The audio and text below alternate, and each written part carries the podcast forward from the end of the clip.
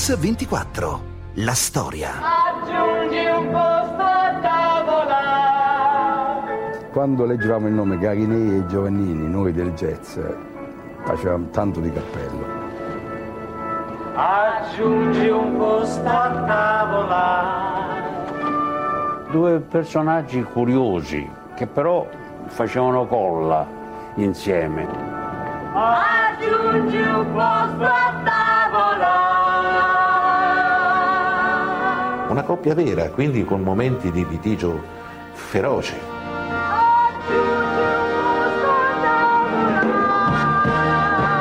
Se si arrabbiava Giovannini era... faceva il finimondo, veniva giù il teatro dalle urla. Garinè invece erano un, po', un pochino più chiusi. Abbiamo sentito dire che lei sa scrivere, ma secondo me sono tutte chiacchiere. Venga e ce lo dimostri.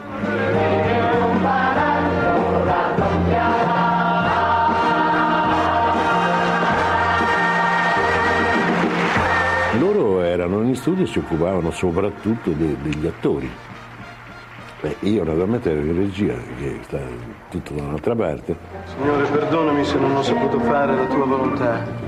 Non succederà mai più. Ora però ti prego, non ci abbandonare. Roma non farla stupida stasera, per esempio, o arrivederci Roma, sono testi loro, eppure nessuno lo sa. 49 spettacoli, 85 tournée, 16.400 repliche in 20 paesi del mondo e in 18 lingue diverse.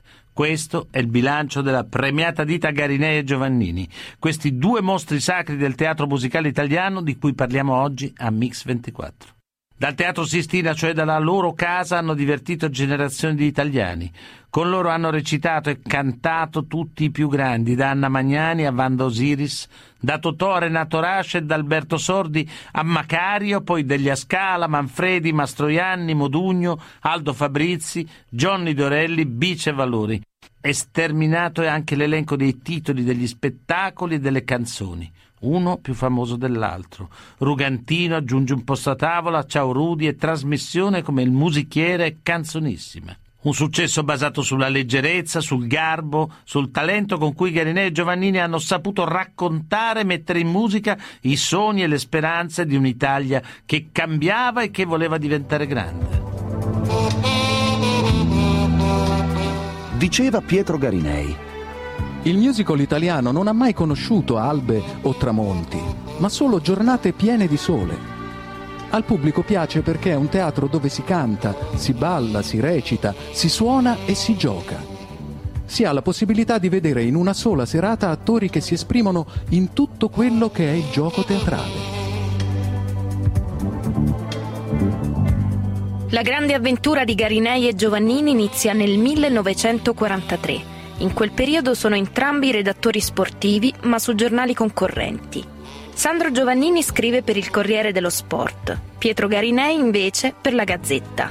Noi facevamo i giornalisti, io ero redattore della Gazzetta dello Sport e Sandro era redattore del Corriere dello Sport, quindi due avversari. E ci facevamo degli scherzi un po' pericolosi. E allora una volta Sandro mi fece trovare su un tavolino così la notizia che il trottatore Muscletone, grande campione trottatore, era morto. E io come un babbaleo ho mandato questa notizia tele- al giornale a Milano, che è uscita con questa notizia in prima pagina, non era vero. ho fatto una figura terribile. E allora l'ho aspettato al varco e dopo un po' di settimane al CONI, Comitato Olimpico, dove noi andavamo cercando le notizie, in un angoletto nascosto un fogliettino in cui c'era scritto che il corridore olandese Schult aveva battuto il record mondiale dell'ora che era detenuto da Fausto Coppi. La famiglia Garinei è proprietaria di una famosa farmacia romana e Pietro è destinato a fare il farmacista. Sandro Giovannini aveva il padre cancelliere al tribunale che sognava un figlio giudice o almeno avvocato. Così lo ricorda il fratello di Pietro Garinei, Enzo. Farmacia Garinei che era in piazza San Silvestro, nel pieno centro di Roma, dove c'erano i maggiori giornali e i grandi scrittori passavano di lì a prendere eh, i bicchierini, eh, c'era il celebre bicchierino de, della china digestivo, oppure il rabarbaro, oppure il, i fiori, il tè ai fiori d'arancio. Ma era una scusa quella, era per ritrovarsi, era una specie di club, si davano appuntamento, mancavano i tavolini di fuori e poi sarebbe stato una specie di caffè. E hanno scritto il loro primo spettacolo negli scantinati di questa farmacia. C'era Monicelli, c'era Scarpelli, passava De Tuddo, passava Fellini, passavano i gran Marcello Marchesi, gli umoristi di un tempo. Oggi a Mix24 raccontiamo la storia della coppia creativa più famosa del teatro della televisione italiana, Garinei e Giovannini.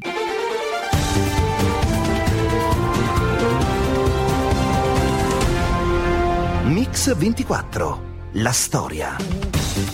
Noi abbiamo cominciato con delle riviste satiriche, con pochissimi personaggi importanti. Prima, il nostro primo spettacolo, Cantachiaro, c'era niente po' di meno che Anna Magnani. Quando ci dissero che avremmo dovuto scrivere per Anna Magnani, ci prese il coccolone. Andiamo via qua, rompete una gamba, cammina. T'ho detto di no. No? Allora vengo io. Bravo. Se vede che te ci hanno inchiodato là. Ma insomma, mi vuoi lasciare perdere, sì o no? Ma che fai?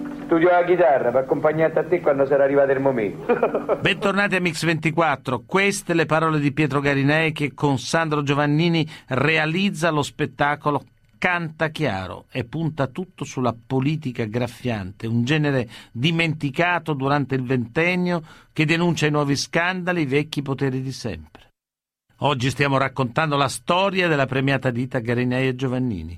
Anche nel dopoguerra la satira viene avvertita come un pericolo e infatti in anni in cui basta una battuta sul basco di Pietro Nenni per scatenare un finimondo, il testo di Cantachiaro viene pesantemente censurato. Ditemi subito il nome di quella donna! Pronto! Pronto! Loletta, che fai? Noi ti aspettiamo e tu indugi. Sto d'asino c'ha il treno. Eccolo, vedi, adesso tu sei arrabbiata. Dio clima, Dio clima. Fammi seccare. Anna Magnani ha fama di intrattabile e invece, letto il copione, urla di felicità. Finalmente gli è stato offerto qualcosa di davvero forte e insolito. Ma va all'inferno. Gennaio 1945, grazie al successo di Canta Chiaro, per Garinei e Giovannini arriva rapidamente il secondo spettacolo, Soffia So. Interpreti ancora la Magnani e Aroldo Thieri. Il loro impresario Remigio Paone decide di portare lo spettacolo in tournée nel nord Italia ormai liberato. Sofia So sbarca così a Milano dove ottiene un certo successo anche se il pubblico rimane un po' interdetto rispetto alla satira aggressiva dei testi. Ma è a Genova, durante una replica al Teatro Augustus, che il pubblico comincia a protestare.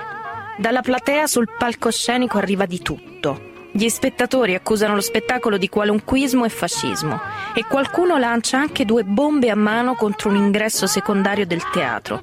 La compagnia rientra precipitosamente a Roma. Lo ricordano Gino Landi e Enrico Vaime. Giovannini era quello più romantico anche, nonostante la figura non te lo facesse pensare un bambinone in fondo, tenero. Pietro era molto più freddo, molto più distaccato, molto più giustamente inglese, cordiale, però tenendo sempre a bada la situazione. Erano diversi ma indispensabili uno all'altro. Naturalmente come in tutte le coppie litigavano, perché non dirlo, perché fingere una coppia tanto affiatata, no, una coppia vera, quindi con momenti di litigio feroce. E naturalmente nel litigio, mentre Pietro era diciamo più formale, più, anche più chiuso, come, eh, Giovannini che invece era sbracato, quindi un carattere molto diverso, lo accusava di cose terrificanti, come si usa nelle coppie vere, e cercava la complicità eh, quando ci richiamavano a degli orari precisi. Giovannini mi diceva, ah, andiamo a lavorare per questo farmacista, perché Pietro era farmacista, ma lo diceva con, con momentanea rabbia, ma poi in effetti con, anche con stima.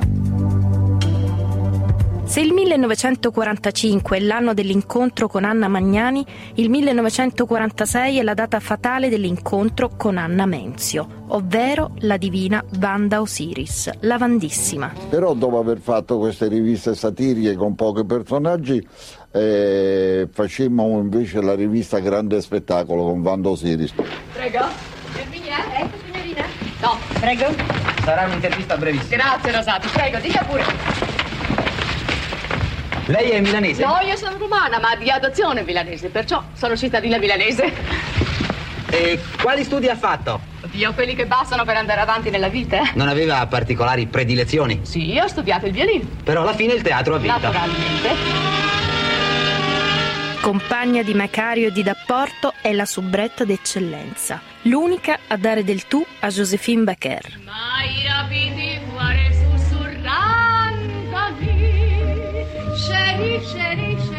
Di lei tutto è favoloso, i vestiti, i profumi, la crema scura con cui si ricopre centimetro per centimetro prima di andare in scena e la sua cipria dorata. Il suo nome d'arte lo sceglie in omaggio ad Osiride, la divinità egiziana, dea della luce.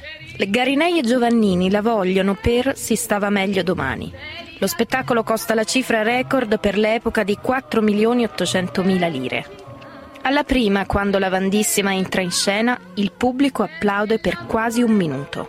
Ascoltiamo ancora Gino Landi e poi Sandra Garofolini, segretaria di Garinei e Giovannini. Io ho visto molti spettacoli con Vanda Osiris di Garinè e Giovannini, quando cominciavo, insomma prima, prima di cominciare addirittura. Poi l'ho avuta anche a Mille Luci, Vanda. L'ho avuta in un altro spettacolo che si chiamava Eva e Dio. Era una grande personalità, grande fascino, aveva poveretta anche un problema di udito e aveva ogni tanto, quando non sentiva bene quello che dicevi, aveva delle frasi generiche che andavano sempre bene. Giornata meravigliosa, nel modo più assoluto, certo che sì, appunto, cioè cose che lei ogni tanto nel discorso, quando non sentiva bene una cosa, lei diceva appunto. Ricordo che una volta mi fecero prenotare il viaggio per Verona, avevano una prima lì. Feci l'andata e il ritorno, due cabine letto per l'andata e due per il ritorno. Loro non volevano il numero 17 e io purtroppo quel giorno nella fretta non guardai che il letto di Giovannini al ritorno era il 17. Quando lui se ne accorse salendo in treno non ci volle andare in quella cabina e andò in una cabina che gli capitò frettolosamente lì per lì e nella fretta non chiuse la porta. Durante la, la notte lui dormiva, entrarono e gli rubarono i vestiti. Per cui la mattina dopo stava lungo nel corridoio del treno in mutande. Si erano superstiziosi, senza crederci tanto in fondo. Il palcoscenico del teatro di rivista ha una struttura gerarchica ben precisa. Ruoli e visibilità sono distribuiti con un codice militaresco. In testa c'è la soubrette, prima donna dello spettacolo. A ruota la subrettona, un po' ballerina, un po' attrice, che può contare su almeno un paio di battute personali. Poi la subrettina, giovane, di belle speranze e belle gambe, assolutamente muta, salvo qualche ritornello in musica. Infine le ballerine vere e proprie. Ce ne parla Enzo Garinei, fratello di Pietro. L'attore è una bestia difficile, comincia a trattare la sua paga, dopo comincia a trattare la parte pubblicitaria, il lancio del suo nome, poi vuol sapere quanto è grande eh, eh, il nome sul manifesto, poi vuol sapere le fotografie dove vanno messe. Successo per G&G non conosce sosta. Tra il 1946 e il 1948 portano in scena ben altre otto riviste, con Totò e ancora con Banda Osiris. E il costo dei loro spettacoli cresce di pari passo con il loro strepitoso successo. Domani è sempre domenica costa la cifra sbalorditiva di 45 milioni. Gli attori Enrico Viarisio e Gianni Agus arrivano in scena a bordo di un'auto scintillante, scortati da due moto fiammanti. La Osiris sfoggia una pelliccia di cincillà invidiata da tutte le donne in platea. Anche portare lo spettacolo in tournée si rivela un'impresa. Bisogna muovere 170 grandi bauli, 780 costumi di scena, 670 paia di scarpe, 106 persone fisse, più altre 40 prese in ogni singola piazza. Dal teatro alla stazione occorrono 24 camion e il tutto occupa 6 vagoni doppi delle ferrovie dello Stato. È uno sfarzo che scatena molte polemiche anche perché il paese intanto fatica ad uscire dalle difficoltà e dalla miseria della guerra. E tuttavia domani è sempre domenica è la prima rivista italiana esportata all'estero, anche se solo nella vicina Svizzera. Ciononostante, quella tournée fuori dai confini nazionali segna una svolta nella storia del teatro leggero. Come se non bastasse in questa compagnia che muovono i primi passi sul palcoscenico due attori che da quel momento rimarranno alla ribalta dello spettacolo leggero italiano. Paolo Panelli Non si sposa una mignon. Ultimo successo americano. e Raimondo Viani, ovvero Raimondo Vianello. Così il ricordo dell'autrice Iaia Fiastri. Contrariamente alla faciloneria che c'è nel mondo dello spettacolo, tutti si baciano, tutti si danno del tu. Garinè e Giovannini avevano uno stile tutto loro. Intanto tutti si davano del lei, attori, ballerini, tutti. Tu- a tutti davano del lei e naturalmente lo pretendevano. Non eh, si rispettava molto la privacy, non c'era nessun pettegolezzo, mh, erano eticamente ineccepibili. Le persone migliori e più affidabili che io abbia conosciuto in questo nostro mondo dello spettacolo, che è assai più serio di quanto il pubblico creda. 3 novembre 1948. Al Teatro Lirico di Milano va in scena la prima di Al Grand Hotel. Ancora una rivista e una canzone di grande successo. Così il ricordo dell'autore Enrico Vaime. bambino andai a vedere uno spettacolo dove entravano due braccia in scena, due braccia, le mani si incrociavano e sulle mani c'era Vando Siris.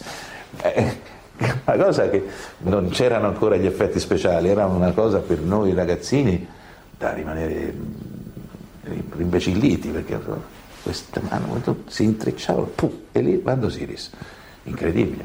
Ecco, quegli effetti lì che oggi fanno ridere perché oggi c'è appunto sul teleschermo e su- sullo schermo cinematografico succede, ma in teatro quelle cose lì sono state prime. Due anni dopo, nella rivista Il Diavolo Custode, si registra un esordio memorabile destinato a sconvolgere per anni l'immaginario del pubblico maschile.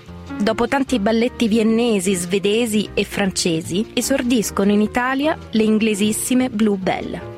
12 ballerine, 24 gambe, 21 metri di altezza, 7 metri di fianchi, 25 metri e 40 centimetri di calze a rete.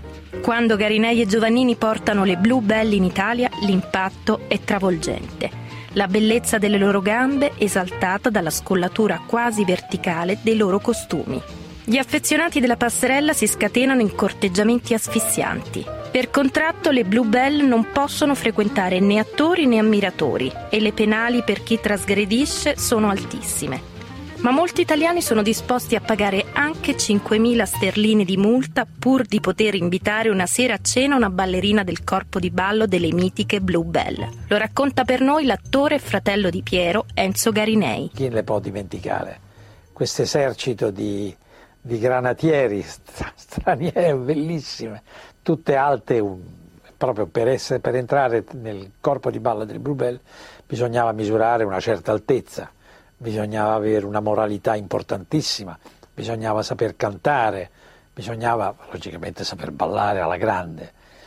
Il, eh, l'organizzatore era Mr. Libovic e le Bluebell che avevano 4-5 corpi di ballo, lavoravano co- in contemporanea, avevano il balletto a Las Vegas, l'avevano al Crazy Horse a Parigi, al Moulin Rouge e poi anche in Italia. Una delle regole del balletto delle Bluebell era che non si potevano assolutamente mai fidanzare con un attore della compagnia.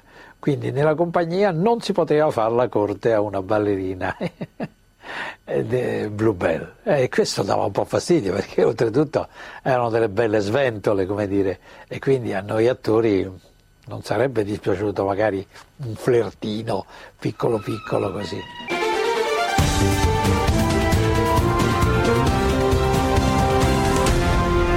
Mix 24. La storia.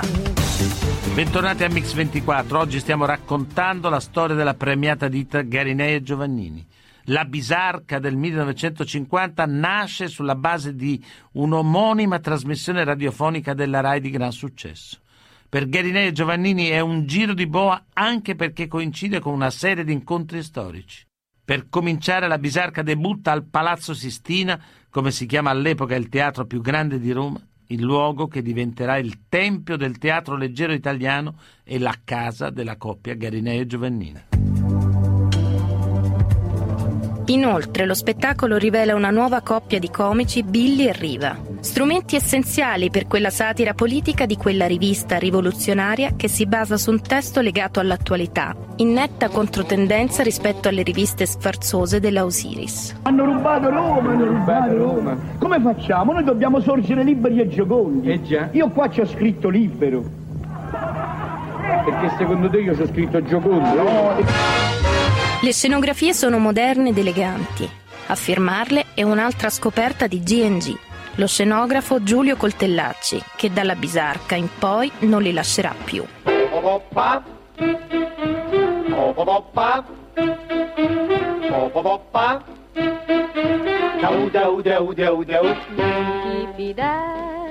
Un bacio a mezzanotte. Alla fine del 1950 un'altra figura essenziale irrompe nella vita di Garinei e Giovannini. È un giovane musicista che la stampa dell'epoca definisce un grissino con smoking e baffi, Gorny Kramer. Kramer è un famoso suonatore di fisarmonica e un grande patito di jazz. E Kramer in realtà è il suo nome di battesimo, che suo padre, il signor Gorny, gli ha dato in nome di un ciclista americano. Per Garinei e Giovannini Gorni Kramer scriverà le musiche di decine di spettacoli. Autore di canzoni di successo e anche un direttore d'orchestra dalla popolarità sempre in ascesa. Lo commenta per noi Renzo Arbore. Quando noi leggevamo Garinei e Giovannini Kramer, la canzone era certamente un capolavoro. Si chiamasse Non so dirti voglio bene oppure Un bacio a mezzanotte, che ancora io canto e faccio cantare alle mie orchestre, perché è una canzone deliziosa, visto che le canzoni non si distinguono in canzoni vecchie, nuove, canzoni difficili o canzoni semplici, eccetera. si distinguono in canzoni belle e canzoni brutte, canzoni ispirate, nate dall'ispirazione e canzoni cervellotiche scritte a tavolino. Mezzanotte per amare, mezzanotte per sognar fantastica. Settembre 1951. Pietro Garinei è a New York. Dopo aver assistito ai musical in programmazione a Broadway, scrive a Giovannini. Siamo indietro di decenni. Indispensabile coreografo americano. Il viaggio in America influenza i due autori romani. Al musical di Broadway Carousel si ispira Gran Baraonda, con le coreografie dell'americano George Reich, e segna anche un nuovo esordio, il quartetto Cetra, così il ricordo dell'autrice Iaia Fiastri. Le canzoni di Garinei Giovannini sono bellissime, meriterebbero di essere riascoltate più spesso. E i testi sono però più che altro di Giovannini, perché Garinei Giovannini, che erano diversissimi ma evidentemente complementari, si dividevano il lavoro. Allora, Garinei era il più tecnico, il più regista, Giovannini era il più fantasioso, il più poeta. Quindi i testi di Garinei e Giovannini sono più di Giovannini che di Garinei. Molti sperano in questo pilota, Remigio Paone, l'ormai famoso RP del nostro teatro. La villa di Remigio Paone a Formia, la Caravella, diventa il quartier generale della produzione di Garinei e Giovannini.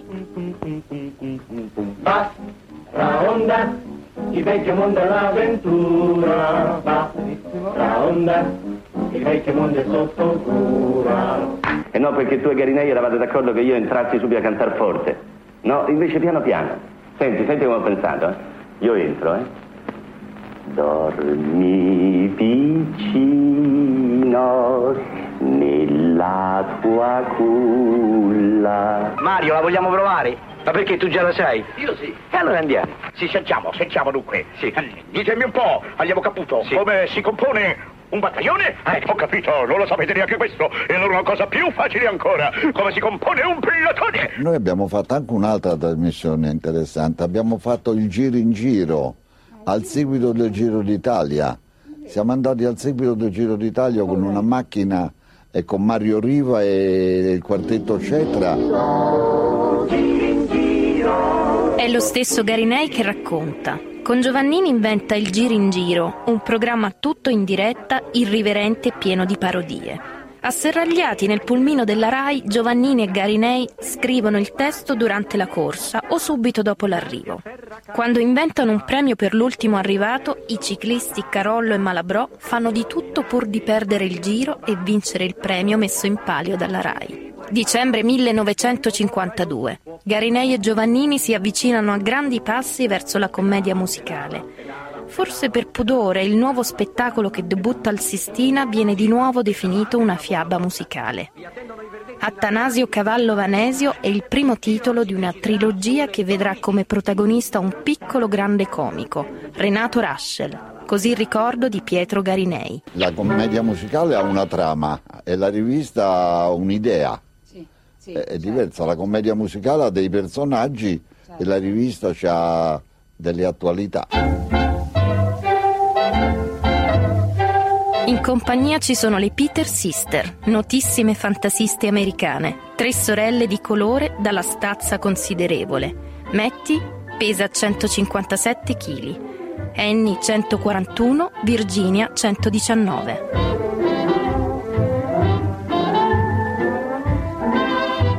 In Attanasio Cavallo Vanesio esordisce come soubrette Lauretta Masiero. A seguire ci sono poi Alvaro piuttosto Corsaro e Tobia Candida Spia, sempre con Russell. Renato Raschel non era un uomo facile, non era un uomo dolce, gentile, accomodante, era molto tosto e gli attori ne avevano abbastanza paura, li rimproverava aspramente se c'era una minima cosa che non andasse bene in scena. Era un capocomico severo. Dunque, stavo sognando che la commedia musicale che farò quest'inverno era pronta. Era pronta, allora tutti a dire a Mappela questa commedia musicale com'è pronta, no? Che l'impresario è coso, quello famoso, sa, eh, quello lì, eh. E gli autori sono quei due.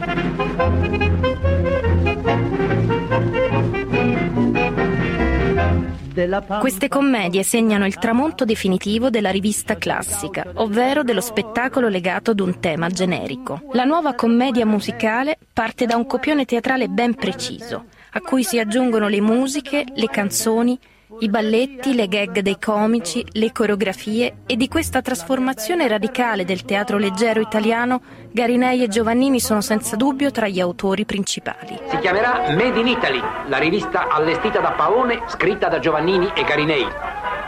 Giù che le accette, dice Macario, ormai io e la banda abbiamo accettato di lavorare insieme.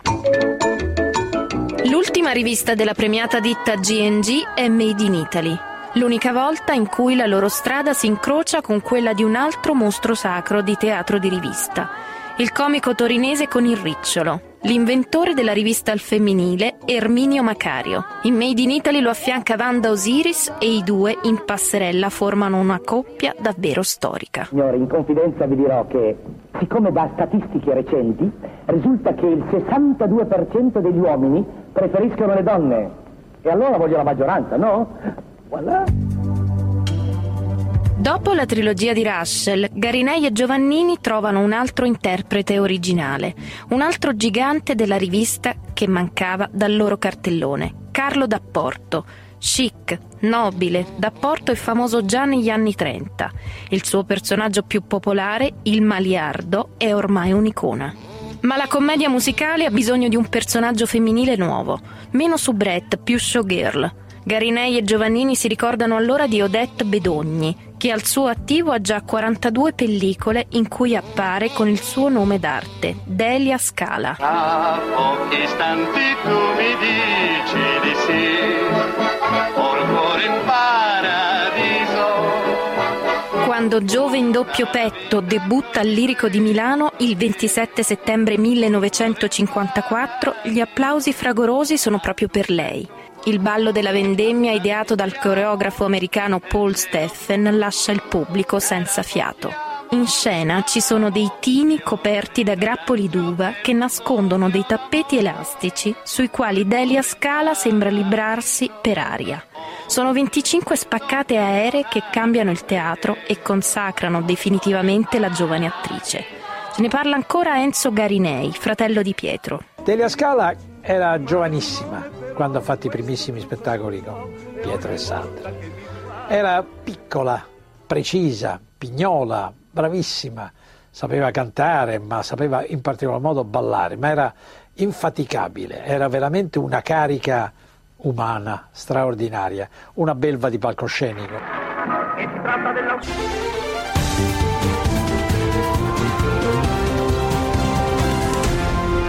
Mix 24. La storia.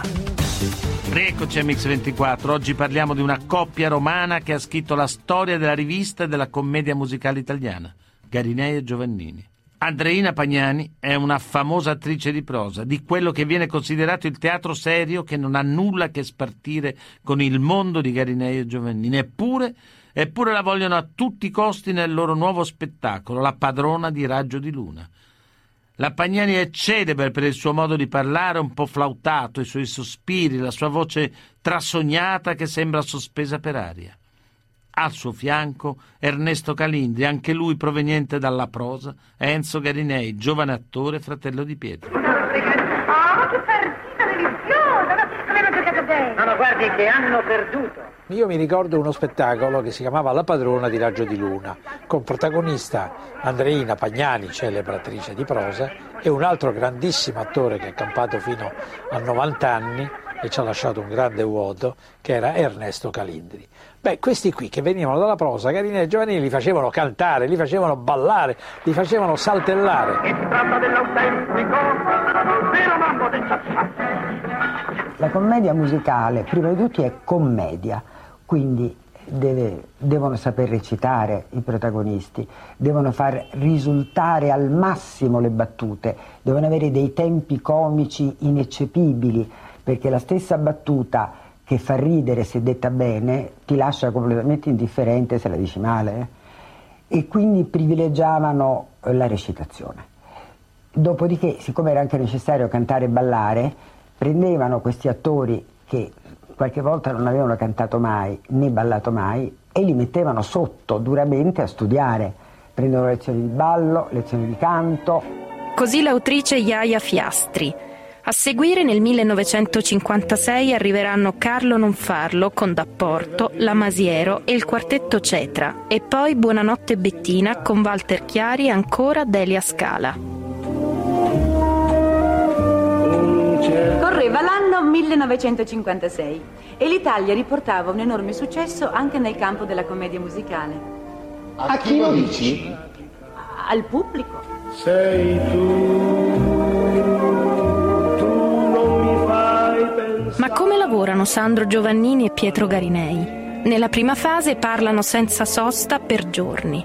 Poi a sera, se qualcosa sembra dignitosa, la puntano su carta e quando si arriva ad un passaggio più difficile, ognuno ci lavora a casa propria. Tira giù la sua versione e poi la mette a confronto con quella dell'altro. Il problema però è che di solito Garinei si schiera a favore di quella di Giovannini e Giovannini a favore di quella di Garinei. Quindi bisogna ricominciare tutto da capo e se Garinei vorrebbe mettersi alla macchina per scrivere convinto che prima o poi qualcosa salterà fuori, Giovannini preferirebbe aspettare l'ispirazione. Con l'unica macchina da scrivere a disposizione i due si alternano ai tasti. Lo ricordano bene l'autrice Iaia Fiastri e la segretaria di Garinei e Giovannini, Franca Garofolini.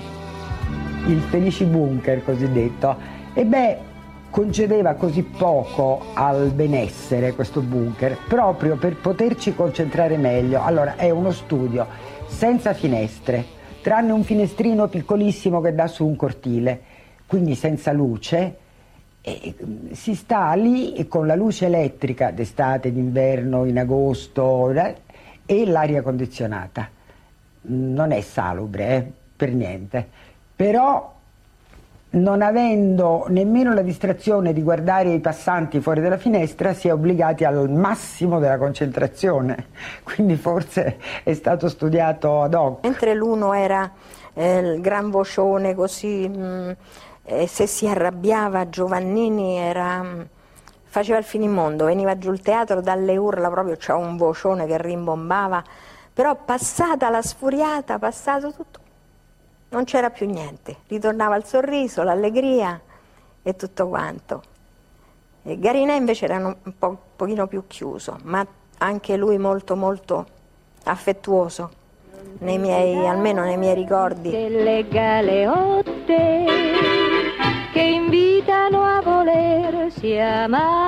Giovannini ha fama di essere pigro e quando Garinei dice voglio lavorare subito per non dover lavorare domani, Giovannini risponde ho l'impressione che lavoriamo oggi e lavoreremo anche domani. Si frequentavano pochissimo e questa è la forza forse di poter andare avanti sempre per tanti anni. Fuori ognuno aveva la sua vita, ognuno aveva le sue famiglie, Pietro non aveva figli, Sandro aveva la sua famiglia, aveva tre figli. Raramente l'ho visti fare una villeggiatura insieme, raramente l'ho visti andare a un teatro, a un cinema insieme, però immancabilmente ogni giorno alle 10 del mattino si incontravano qui al Sistina. Garinei, Giovannini. 200 al secondo è il titolo della prima trasmissione televisiva firmata Garinei e Giovannini. Ancora una volta è l'America che corre in loro aiuto. Un dollaro al secondo è un quiz televisivo di grande successo negli Stati Uniti. Garinei e Giovannini lo importano in Italia affidando la conduzione a Mario Riva e la regia ad Antonio Siena. Buonasera signore. Buonasera. Questo mio buonasera è il primo timido vagito del nostro programma ed è toccato a me di pronunciarlo perché Giovannini, con la banale scusa che lui viene secondo dopo di me in tutti i manifesti per via dell'ordine alfabetico. Il gioco è semplice. I concorrenti devono rispondere ad una serie di domande. Fin quando le loro risposte sono esatte, guadagnano 200 lire al secondo. Quando sbagliano, devono affrontare una penitenza. Per una bagnatina in testa si è preso 37.000 lire. Poi mettere a posto l'orologio, grazie, si accomodi alla cassa a ritirare le 37.000 lire. Grazie, complimenti. La trasmissione scatena delle polemiche. Pur di vincere, i concorrenti sono disposti a farsi umiliare. Dopo l'inevitabile interrogazione parlamentare, il programma viene soppresso.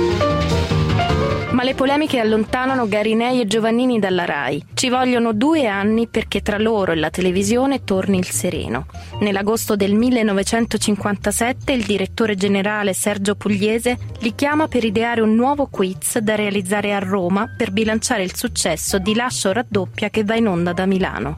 Garinei e Giovannini si ricordano allora di un programma americano chiamato Name the Tune, ovvero Conosci quel motivo?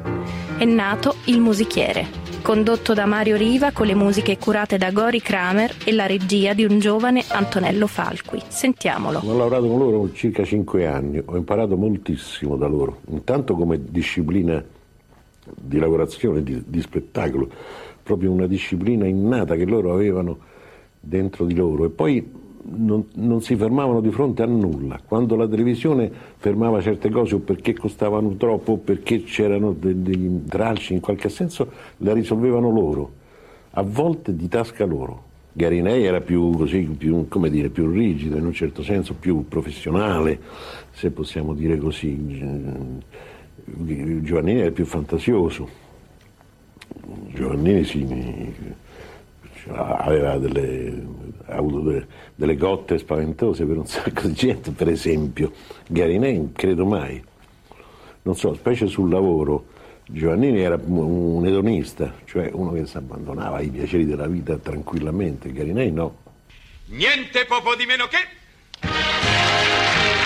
Il musichiere sarà una delle trasmissioni di maggior successo della storia della televisione. Dice Mario Riva che chi è capace di parlare è capace anche di cantare e restano così indimenticabili le 93 esibizioni dal vivo degli ospiti d'onore, Pietro Garinei e Gino Landi.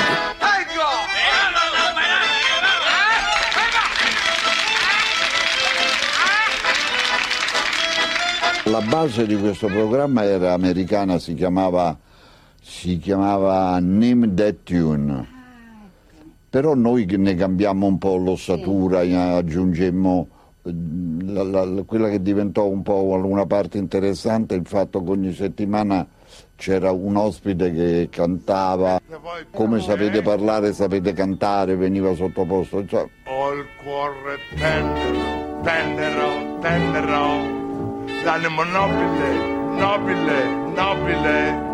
Sono sensibile, tanto sensibile, che se mi toccano mi metto a piangere, faccio un strillo e chiamo papà. Mi ricordo con Sandro e noi dopo ogni puntata del musichiere ci eravamo divisi la popolazione romana, io avevo dall'A alla M e Sandro dalla M in poi.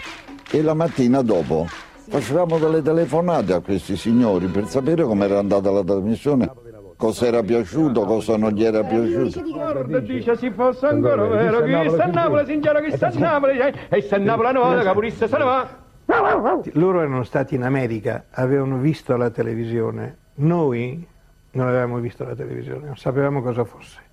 Loro avevano già capito cos'è che bisognava dare al pubblico, per questo hanno inventato il musichiere o altre trasmissioni, anche denunciando in modo molto professionale che erano state ispirate a spettacoli americani. Loro usavano anche il teatro. Allora la televisione, in quell'epoca la televisione usava il teatro, adesso usa la strada, prima usava il teatro. Tutte le puntate di Mix24 della storia si possono riascoltare sul sito www.radio24.it nella pagina dedicata a questa trasmissione. Ringrazio Alessandro Longoni, Antonella Migliaccio, Rachele Bonanni e il mitico stagista Manuel Guerrini in redazione, Alessandro Chiappini e Valerio Rocchetti in regia. A domani.